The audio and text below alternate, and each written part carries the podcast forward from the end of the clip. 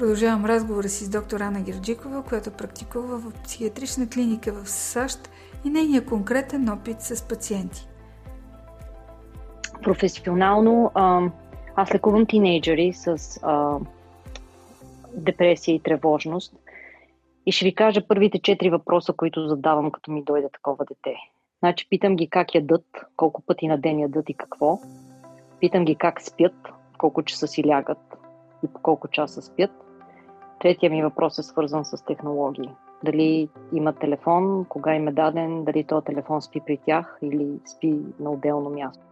Моето наблюдение е, че децата знаят на някакво ниво, някъде в душите си, че, че това нещо им пречи. И т.е. прекаленто прекарване на време пред това нещо им пречи. И са склонни, да, склонни са да работят за, за ограничаване на това, поне в моя опит.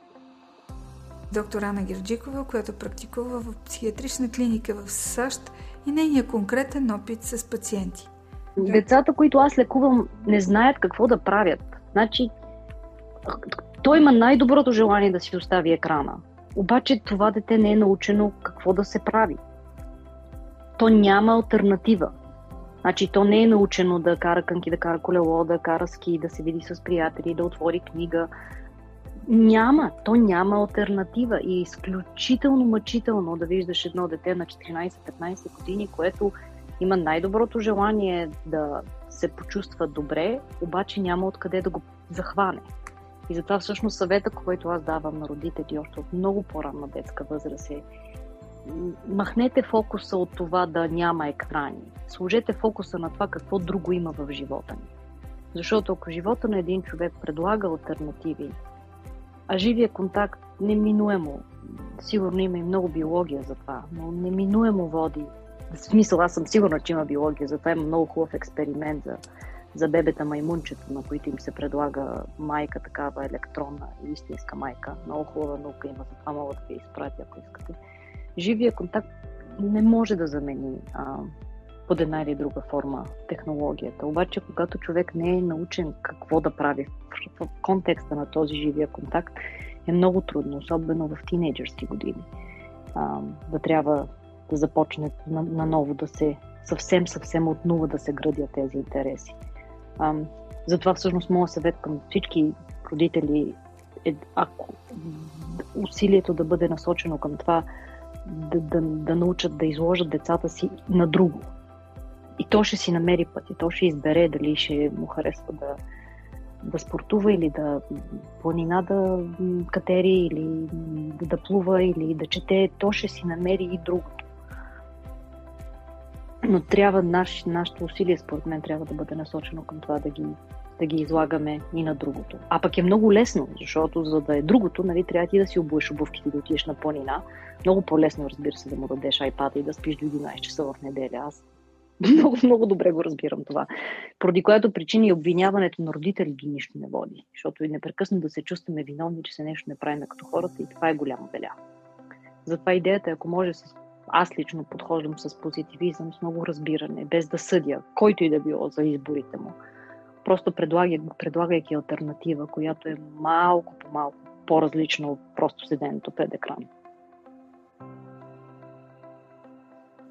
Много е трудно. Честно да ви кажа, особено професионално сякаш по-лесно. Когато човек го има и в дома си, тази, тази непрестанна битка и това, че се непрекъснато някой е недоволен, е много, много мъчително. Поради която причина аз и не виня родители по никакъв начин, които под една или друга форма са се предали. А, стремежа ми, ако мога да ги, да ги ентусиазирам и да ги убедя да пробват да прекарват под някаква форма малко повече истинско физическо време с децата си, защото на края на деня и децата ни имат нужда от това и те това искат, просто не знаят как изглеждат, как изглеждат това нещо и как да си го поискат. Ние с вас говорихме за тези два лагера, които се оформят сред учените, за това дали социалните медии и екраните имат добър или не толкова добър ефект върху децата. Както и забележката към родителите, че децата не биха се заседявали толкова в интернет, ако нямаха и други проблеми. но и друга гледна точка е валидна, че тинейджерството е криза с главно К и искам да ви помоля за това да кажете своето мнение дали проблема с интернет не е проблем, увеличен под лупа за това колко е трудно да си тинейджър.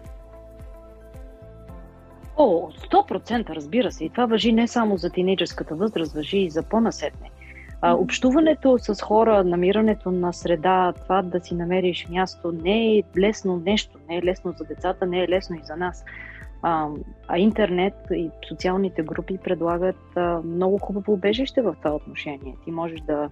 Значи, ако отидеш на купон, хубаво можеш да седиш в ъгъла, но евентуално някой ще дойде да те изръчка, да те попита нещо.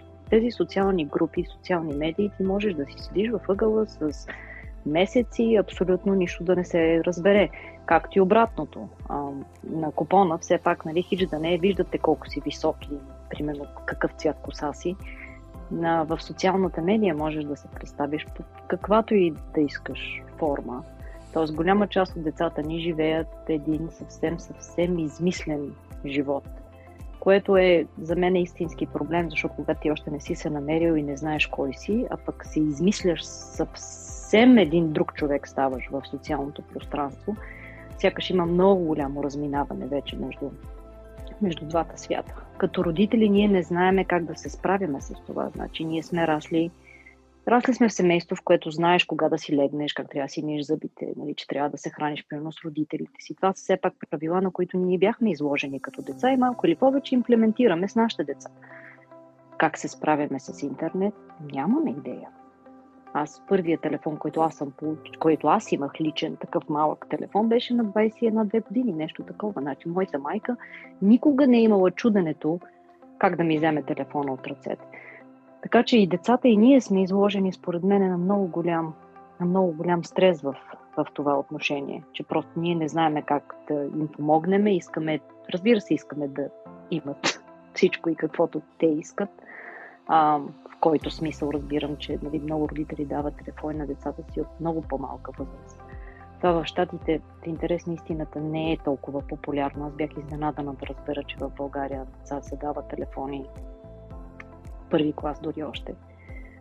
тук сякаш, поне, поне, не знам, може би средите, в които ние се движиме, а, на децата телефони до 11-12 годишна възраст много рядко, много рядко се дават. А, така че мисля, че стрес е голям. Стрес е голям за всички, особено, особено за тинейджерите. Тинейджерството е период от биологична гледна точка, в която толкова ужасно много неща се променят. Толкова синаптичната дейност на невробиологично ниво е толкова комплицирана, че си мисля, че ако можем да не рискуваме ужасно много да я бастисваме с 10 часа на ден седене пред екран, е най-доброто, което можем да направим. Моята лична философия е, че не можем да го махнем интернета. Децата ни учат чрез него навсякъде. Но ако може да се направи някакъв баланс а, между, между използването на екрана и седенето пред физическото седене пред екран и останалата част на живота, мисля, че това е към което трябва да се стремиме. Да научим децата си, че има живот и извън екрана и че баланса между двете неща е, може би, целта на, на, на следващото поколение. Дали четенето е загубено за част от децата е въпрос, който много родители си задават. В статията на доктор Гирджикова се споменават и проучванията по този въпрос. Това, че децата четат на екран, например, по никакъв начин не е равносилно на четенето на книга и че различни части на мозъка се активират. Това са малки изследвания, сравнително малки групи деца. Има много фактори, които разбира се имат роля за това. Така че нека не сумаризираме. Не мога да кажа, ако детето чете на екран, това е вредно или не е толкова добро, колкото ако чете на хартия. Само, че нека не се и заблуждаваме, че ако чете на екран, това е абсолютно същото, както четенето, четенето на хартия. А, що касае тинейджърските мозъци, а, данните са, че определени зони на мозъка се развиват много по-добре от а, интеракцията с екран докато други не се развиват толкова добре. Само времето е това, което ни ще покаже всъщност този баланс, как се отразява на децата ни.